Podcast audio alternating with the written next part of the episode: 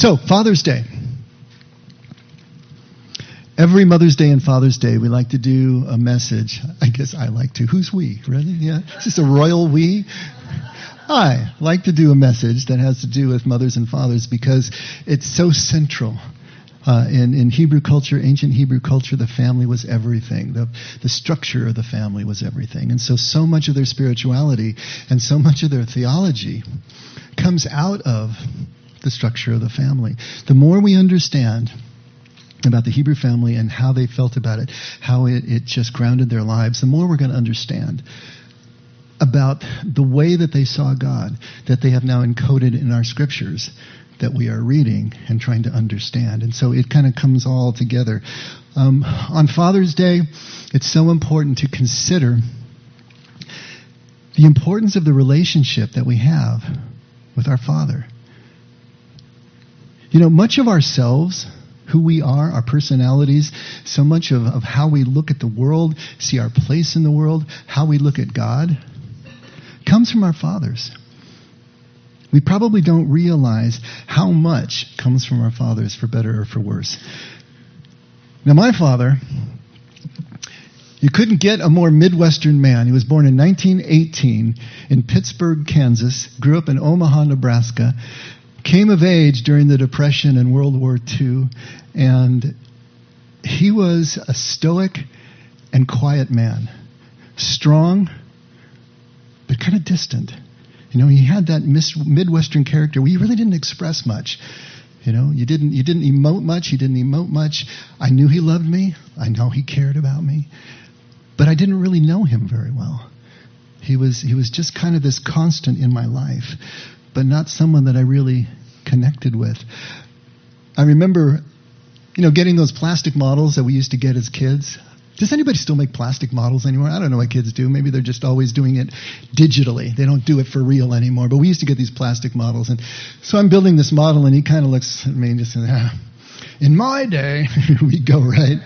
We made all the parts ourselves. And so I just kind of let that one slide, and I kept doing my thing, you know, and it was, it was a vague disapproval. But when his mother died, a trunk of things came from Nebraska to us, and I got a chance to just look through and look at old pictures. There was a newspaper clipping of my father having won an award for a model plane that he made from scratch that was had all the ribbing, it had all of the sheeting on on the wings and on the fuselage. It had working electrical lights and leather upholstered seats inside the plane that he did from scratch. Then I understood what he was talking about. But see, I had to wait until his mom died and we got the newspaper clipping. It's nothing that we sat down and talked about. It was just, and you know, it was just my dad. I didn't really think anything of it. But now, all these years later, I realize I am my father's son in many ways. Now, I didn't consciously make the choice to be my father's son. I just suddenly realized that I am. I am quiet. I am kind of stoic, you know? And it's, it's amazing what I learned from my father that I didn't realize that he was teaching me. And this is what happens with all of us.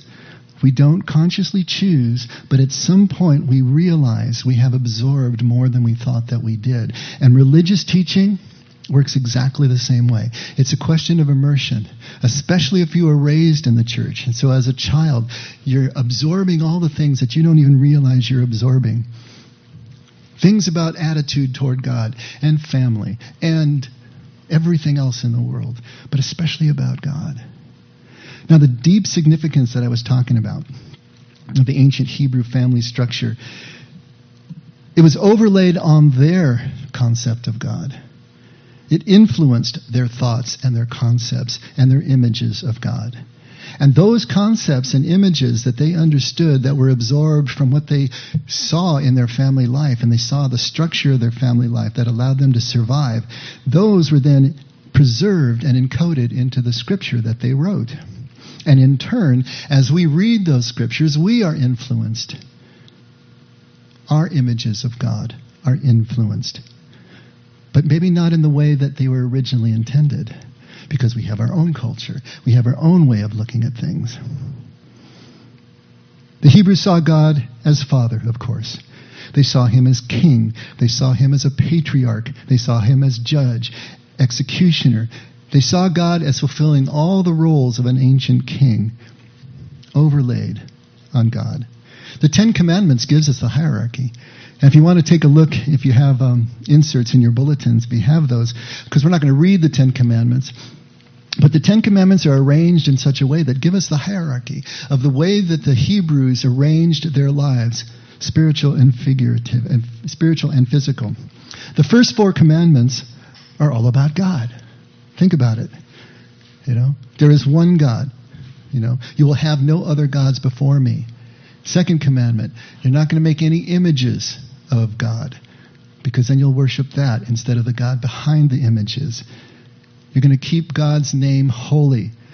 You're not going to make it worthless by using it to swear an allegiance or a vow that you later break. And you're going to keep holy the Lord's day, the Sabbath. The first four are all about God. The fifth commandment is about fathers and mothers. Honor your father and your mother. And then the last five are about the tribe, right? Don't murder, don't commit adultery, no stealing, no lying, no coveting. And so what you see is going on just in the hierarchy, the way the Ten Commandments are laid out.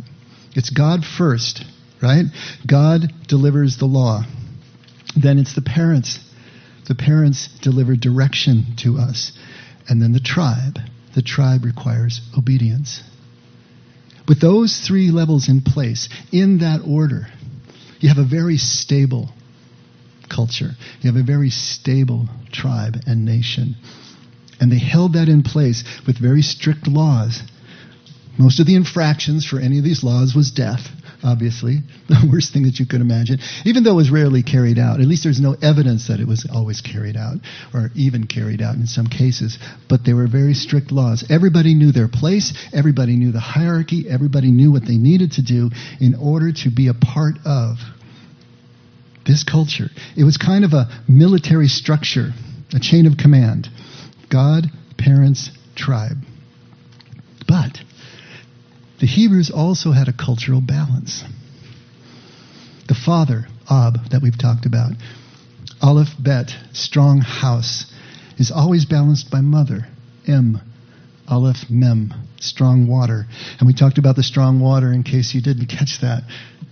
Was the idea that it's the uh, the residue that comes up when they would boil their hides and tan their hides that was skimmed off and used as glue for their tents and other uses. So mother strong water was seen as the glue that held the family together while father strong house was the one who gave structure and gave everything that the family needed in order to survive. But they saw them both at the same time a complementary pair that couldn't be separated. Now god was understood as the original balance of earthly parents. Ab plus Chachma. Chachma meaning wisdom. Wisdom that was always personified as feminine, as female. And so the Father God, the knowledge, the executor relationships, and that Chachma, the wisdom, the relationship, the connection, the glue that holds everything together. A combination of both qualities in equal balance, in perfect balance. That's how God was understood. And so, unfortunately, our culture doesn't provide this same balance, right? It doesn't give us the idea of God as mother. We just don't see that. It's not as specifically used in Scripture. You have to dig a little bit more. We don't see it. Now, possibly at the street level, the Hebrews weren't that balanced either. I mean, it was a very patriarchal society, and women and children didn't hold the same place that men did. But ecclesiastically, the prophets understood that this balance was everything. It's up to us to find that balance again, to see it in the scripture and understand it so that we can bring it back in. Because without the balance of mother, M, Chokmah, we're going to see Father always reflected in our earthly fathers. We're always going to see Father God reflected in earthly systems. We talked about that before. What is the earthly system? Well, it's always performance for approval, right? It's quid pro quo. That's the earthly system. If Father God is only reflected there and we don't get the balance of M, Ima, Mommy, Mother, that is the compassion, is the mercy, is the unconditional love, we're going to be skewed in how we look at things. Think about your earthly father. And I know roles are changing and everything is, is uh, moving all sorts of ways culturally. But generally speaking, the father has traditionally been the one who worked outside the home. So he was less present to the children. Father tends to be more demanding, stricter, the disciplinarian, right? The judge. Wait till your father gets home. That kind of thing, right? That tends to be the father's role. Father reflects that world system of performance for approval, the ethic of the world, more than mother generally. Although, as I said, roles are changing and everything is in flux, especially now. But equally damaging, the church reflects that father's role. The church reflects that world system of performance for approval. And no matter how much we talk about, yeah, we're saved by grace, it's all about the Father's love. But the very hand that gives us that gift takes away with the other hand and says, but you got to follow the law. And if you aren't cleaned up by 12:30 on next Thursday, then you got a problem, you know. And culturally, we are still in that system, performance for approval, as if there are finite resources. And so we grow up in this system. We grow up in our families, we grow up in the world, we grow up in our culture, our media, and our churches with a legal understanding of the way the world works. And then we impute that to God. God works the same way. It's all about performance for approval. Follow the law. Be obedient to the law. Don't do any of the things that break the contract. And we grow up with a zero sum game view of life. You know what zero sum is all about? If somebody wins, there has to be a corresponding loss on the other side because the net gain is always zero. There's no new wealth being created. There's only so much oil in the ground. There's only so much to go around. If I get something, it comes out of somebody else's hide. If somebody else wins, I have to lose. Zero sum.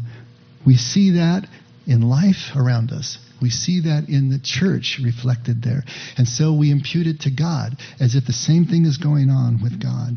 Performance for approval, finite resources, wins only at someone else's expense. In other words, we have a mentality of scarcity, as if scarcity defines our lives, defines life in this world. Now, Jesus is painting a very different picture of his Father. And he's trying with everything in him to get across to us that his Father works on a completely different economy, a completely different set of rules of engagement, if you want to say it that way, right? Let's take a look at a few passages and see if we can put this together. At John 10:10, 10, 10, John 10 is the uh, the beautiful chapter about the good shepherd is Jesus using the metaphor of the shepherd, using the metaphor of the sheepfold. And he says, I am the door to the sheepfold, and those who come and go by me find pasture and find rest at night. Anybody who jumps the walls, that's a thief and a robber. He's using this extended metaphor to try to get across his role as he is working with and teaching his people. I am the door. Only through me are you going to find. Through this door are you going to find what you're looking for. There's no shortcut. There's no other way. And then he says, I came that they may have life, at verse 10, and have it abundantly. This isn't about gritting your teeth and getting through by the skin of your teeth, just hanging on until the rapture, until death, you know, until the end of the world, whatever it is that you're thinking is going to be the end of all things, and just somehow eking by. That this life is a vale of tears. It's something that we have to endure. Run the race and get to the other side. Jesus is talking about an abundance to life. I came that you might have life, but have it abundantly overflowing, more than you can possibly deal with. This is the kind of life he's talking about. How many of us feel that we're living that kind of life where resources are overflowing? And I know you're thinking physical resources, but we're really talking about spiritual resources that then infuse everything else that we do, regardless of circumstance, regardless of the level of our resources. But it's supposed to be an abundant life. At Luke 5, starting at verse, actually, we're going to start at verse 4, but if you want to go back and read, read 1 through 17. This is where Jesus meets Simon, soon to be renamed Peter, for the first time. And uh, Simon and his brother Andrew and the rest of them have been fishing all night long and caught absolutely nothing. And by the time Jesus walks by along the shore, their boats are back pulled up on the, on the beach and they're drying their nets. And uh, he asked Peter if he would take him out into the water because the crowds have followed him. And so Peter just goes out just a few yards into the water, and Jesus preaches from the boat to everybody who's gathered along the shore. And when he's done preaching, then he says, Take your boats back out into deeper water. And he says, You know, why should I, I? We just spent all night fishing. We got nothing. There's nothing out there. The fish are someplace else but I'll do it, Lord. You know, and he goes out, and Jesus says at verse 4, Put out into deep water and let down your nets for a catch. And Simon answered and said, Master, we worked hard all night, caught nothing. But I will do as you say, and let down the nets. And when they had done this, they enclosed a great quantity of fish, and their nets began to break. So they signaled to their partners in the other boat for them to come and help them. And they came and filled up both of the boats so that they began to sink. And if you remember at John 21, after the risen Jesus is on the shore and they hadn't caught anything, and he yells at them, Hey, put your nets down on the other side of the boat. That's even a little bit crazier, right? But same thing happens. There's so much abundance, they can barely haul it in. It's sinking the boats, it's breaking the nets. This theme of abundance keeps moving through everything that Jesus is talking about. He's trying to get us to understand that there's a different way to approach life. Life can be approached in a different level. At Matthew 14, 14 to 21, we're going to start at verse 19. This is where his brother John has been killed in prison. The king had him beheaded. And Jesus, in grief, retreats all by himself into the hills to pray. But when he does that, the people follow him because they heard that he was going off. And so they follow him and they follow him around. And finally, when he comes back, here's all these people and he takes pity on them. And so he heals them. But then night starts to fall. And the disciples come and said, Send these people away so at least they can go to the village and get some food. And Jesus says, Well, you feed them. what are we going to do, Lord? They were supposed to be name, numbering somewhere in the 5,000s or something like that, was supposed to be the men, right? So women and children would uh, have expanded that number. And Jesus is telling them to feed them at verse 19, ordering the people to sit down on the grass. Jesus took the five loaves and the two fish, which was all they had. And looking up toward heaven, he blessed the food, and breaking the loaves, he gave them to the disciples, and the disciples gave them to the crowds, and they all ate and were satisfied. They picked up what was left over of the broken pieces 12 full baskets. And of course, when you see 12, remember that's a symbolic number. That's the full cycle, that's the full round trip coming back to center again. But 12 full baskets. They were about 5,000 men who ate, besides women and children. And of course, this is repeated in Matthew 32 and in the other Gospels as well. Abundance. The disciples were thinking in terms of scarcity. We always think in terms of scarcity, don't we? Jesus is thinking in a completely different way. That life is based on abundance, not scarcity. In Matthew 5, verses 44 and 45, this is where Jesus is talking about loving the enemy. But I say to you, love your enemies and pray for those who persecute you, so that, because that, so that you may be sons of your Father who is in heaven, so that you may be literally avatars of your Father who is in heaven. That's who the Son was to the Father. If the Son came to you in the Father's name, he was the avatar. He was as if the Father were standing in front of you. If you want to be as if God were standing in front, then love your enemies. Don't let your love stop at the borders of your camp. Don't let love stop at the borders of your tribe. When your love can be as full and as indiscriminate and all encompassing as a father's love, then you are his son, his daughter, his avatar, his representative. I say to you, love your enemies and pray for those who persecute you, so that you may be sons of your Father who is in heaven. For he causes his sun to rise on the evil and the good, and sends rain on the righteous and the unrighteous. This is not just love justice love. This is love that is actually unjust. This is love that is so indiscriminate that it falls on those who deserve it and those who don't because that's just what it is. This love self exists. This love existed before anything else existed. This love is who the Father is.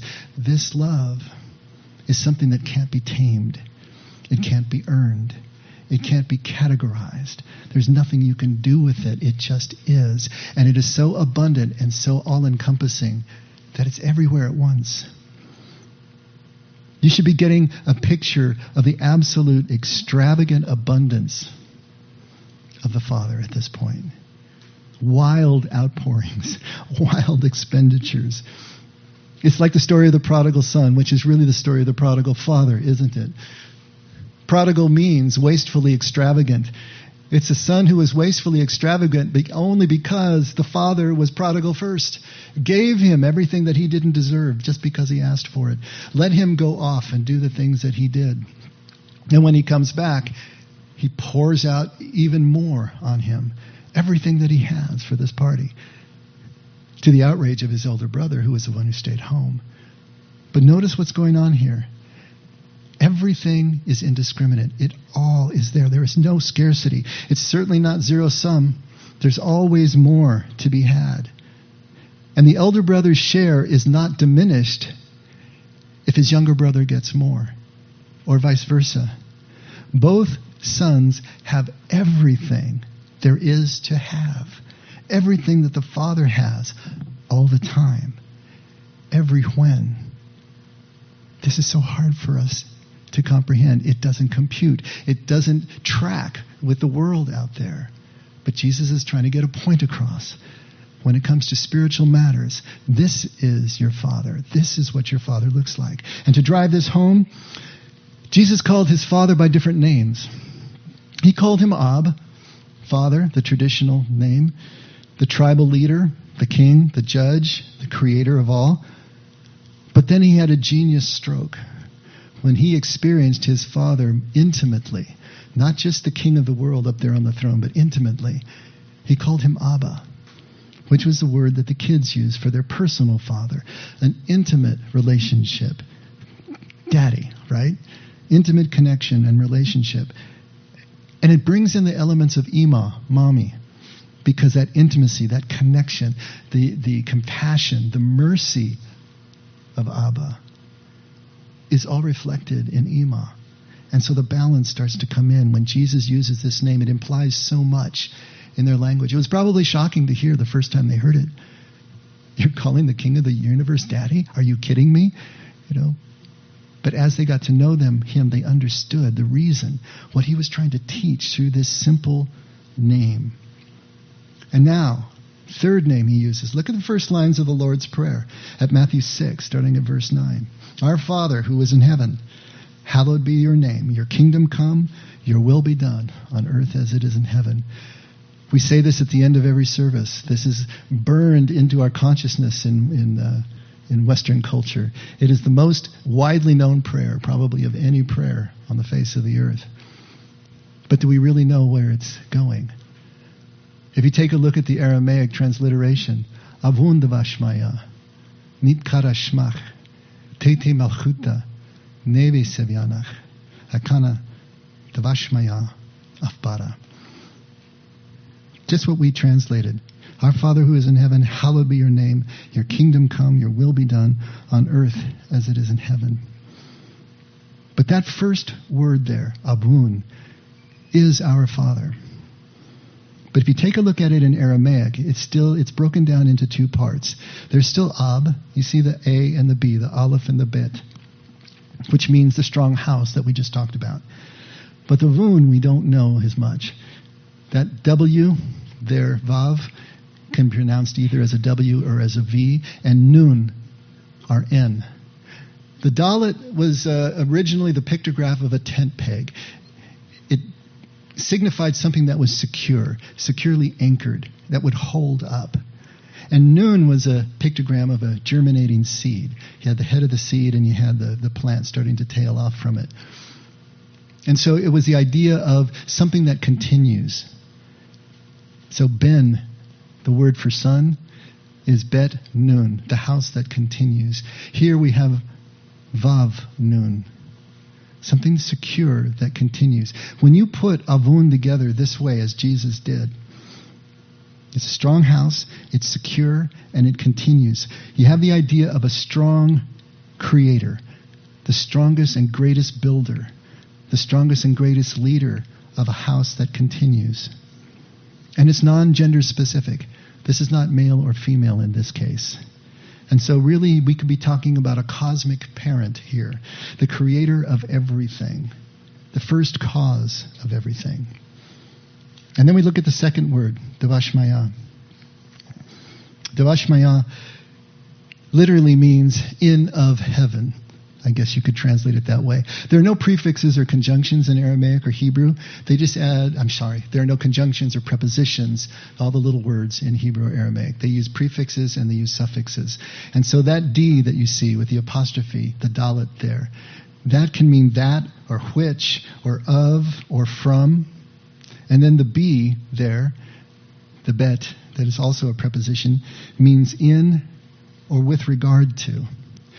So when we translate in English, our Father who art in heaven, who is in heaven, we're adding words there to try to make it make sense for us.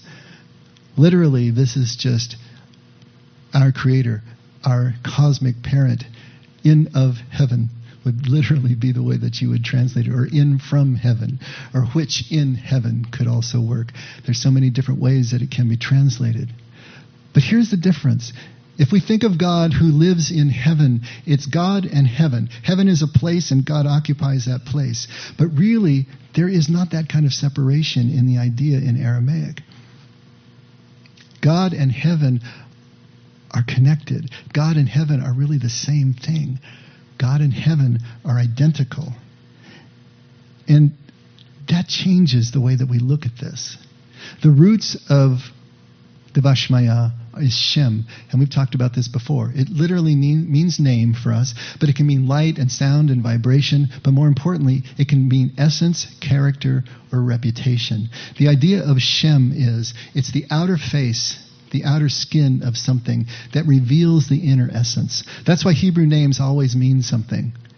They reveal the character. Yitzhak, Isaac, means laughter because his parents laughed when they were told that they were going to have a kid at 100 years old. Wouldn't you? but every name means something. Jesus, Yeshua, literally means God saves. And so each one of these names is the outer face of something that reveals an inner transformation, the surface of something that reveals an inner essence. And so the question for us is what shows the inner essence of God? Shem with an AYA ending, Shemaya, the AYA suffix extends something without limits. Remember, I just talked about Ben being the name for son. If you add AYA on it, you get Banaya.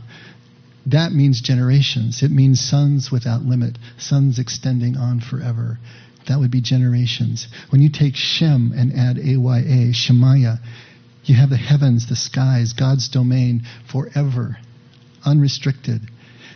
They understood Shemaya as the visible face of God. They understood Shemaya as God himself. Shemaya was used as a euphemism for God's name, which they were not allowed to say because you're going to keep it holy. Remember? Fourth commandment? And so Shemaya would be a name for God. They understood it as interchangeable. What does the visible face of the heavens, of all creation, of the universe show us about God's inner essence, about God's character? In other words, what does the universe tell us about God? I don't know how much you've looked at modern astronomy and what it's telling us about the numbers in the universe. I mean, it's, it's truly amazing. Insanely extravagant would be the, probably the way to put it. Abundance beyond belief in terms of the cosmos and even the biosphere. Can you say overkill? I was reading and, and trying to find out, okay, if, if, how many galaxies are there in the observable known universe at this point?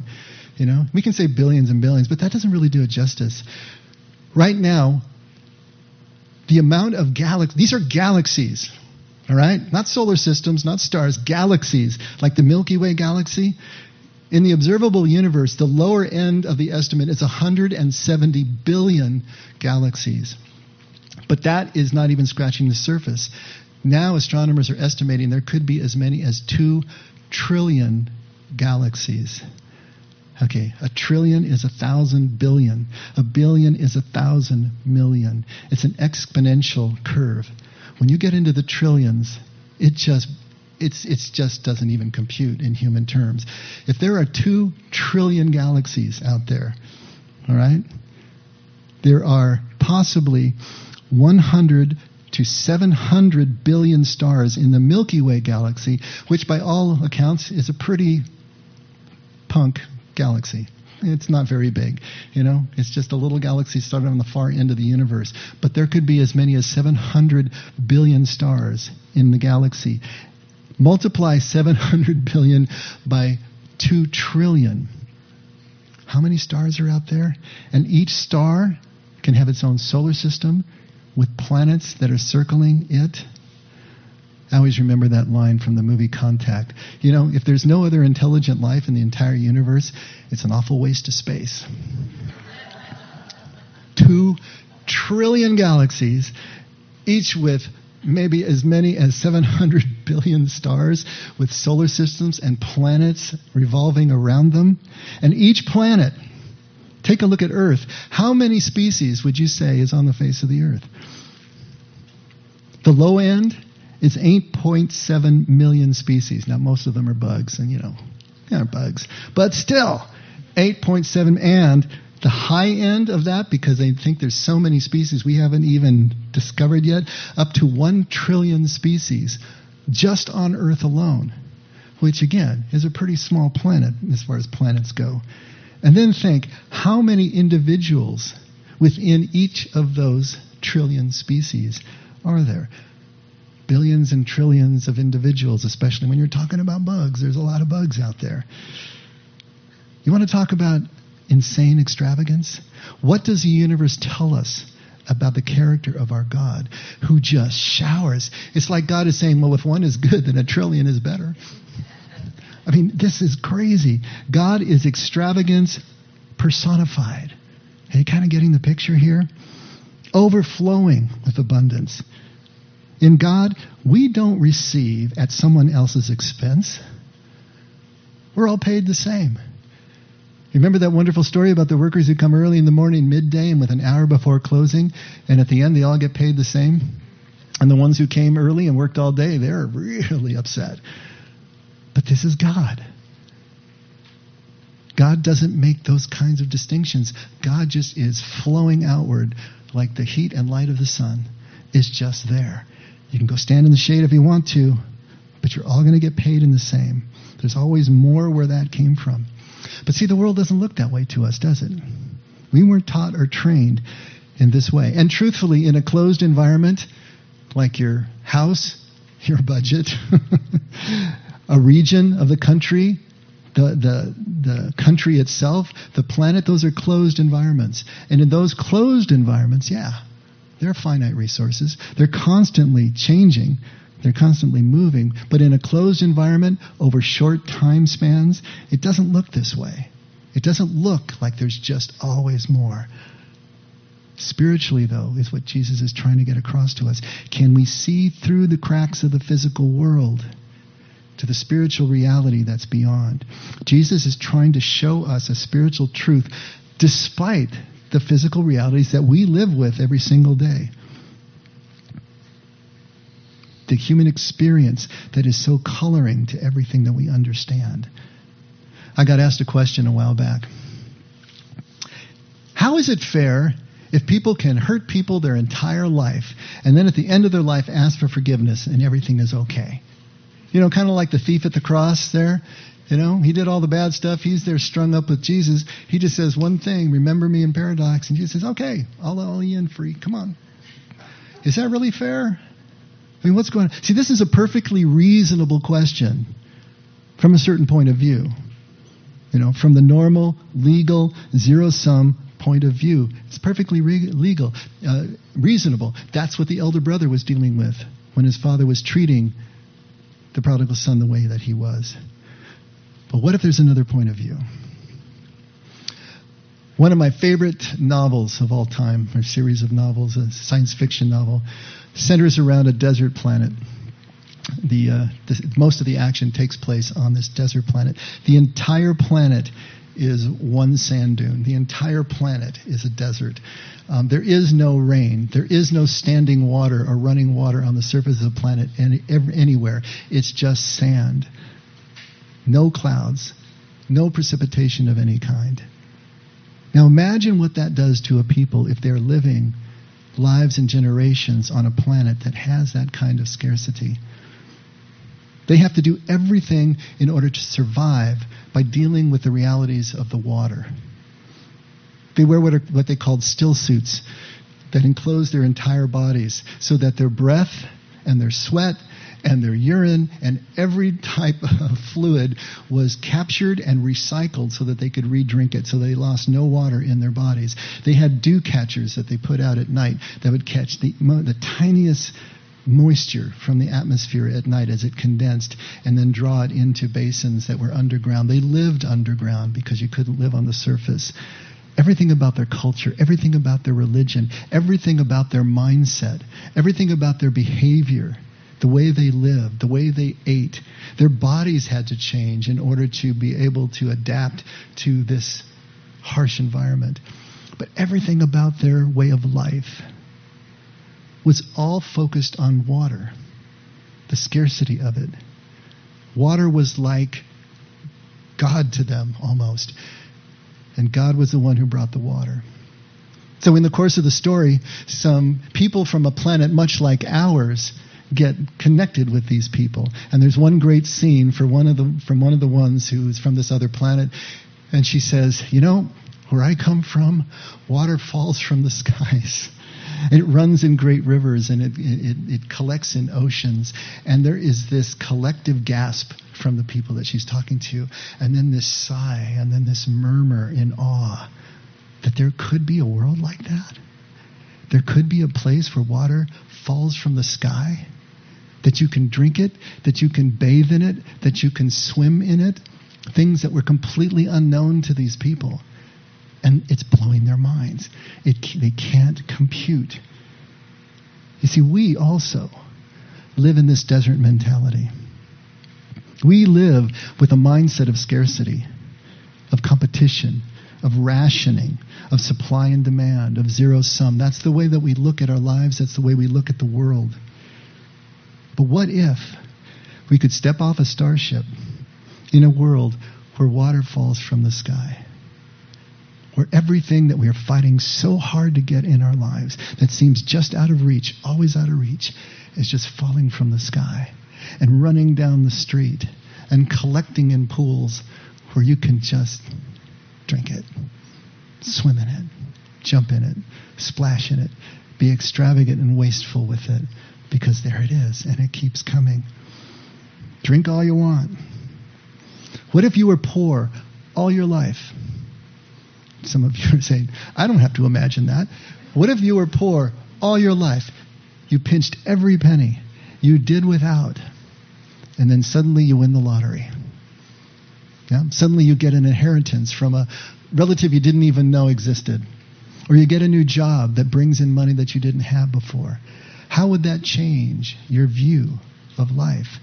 How would that change your behavior? How would that change your outlook? What if you were lonely all your life.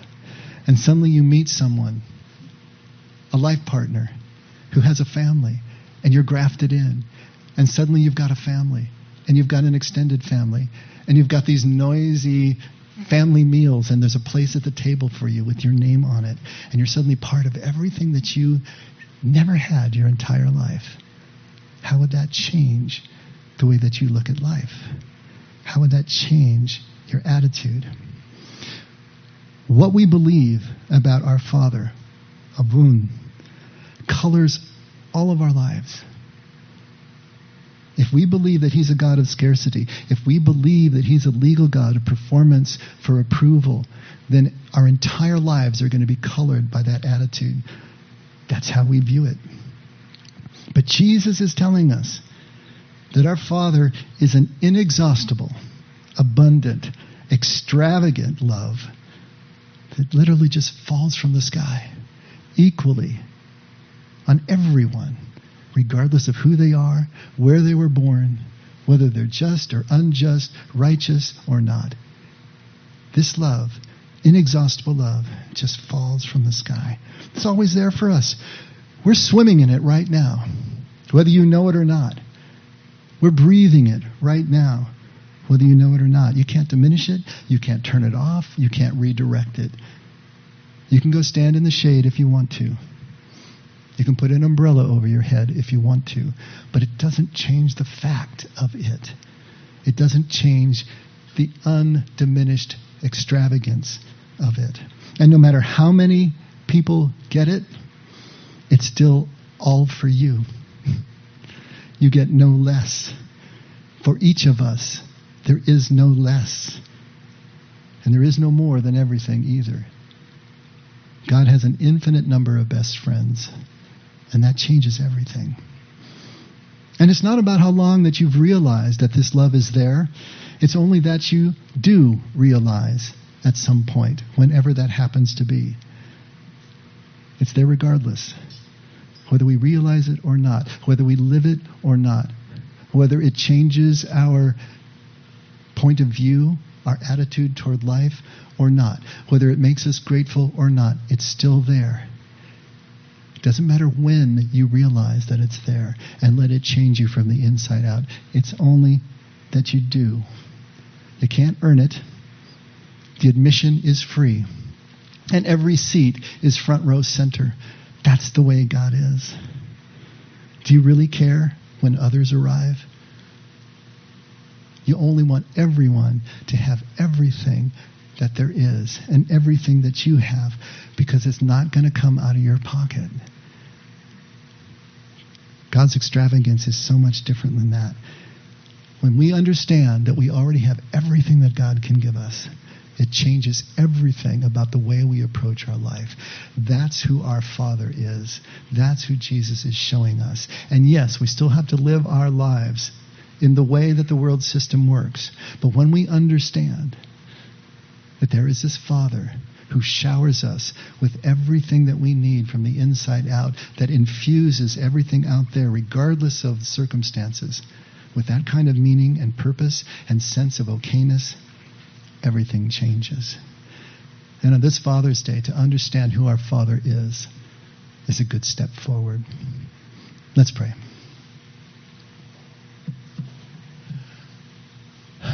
Father, this is who you are. It is so absolutely difficult for us to get our heads and our arms wrapped around this, and you know that. That's why you went to such lengths to try to show us who you are with the sheer abundance of creation, showing us the face of who you are. With your Son teaching us and showing us what human life looks like that has been turned on through the abundance of your love.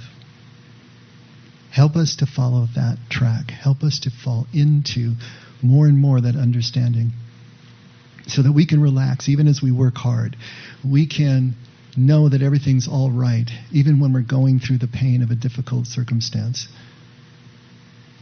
Help us, Lord, to slowly understand, to experience more and more of who you really are so that we know that we know that everything really will be okay. Father, thank you for everything that you're doing. Thank you for our fathers, flawed as they are. They know, we know that they loved us. We know that they tried, did the best they could with the tools they had to work with at the time. Help us to transcend that and understand how your fatherhood works. And that will take us the rest of the way. Never let us forget, Father, we can only love because you loved us first. And we pray this in Jesus' name. Amen. All right, let's all stand.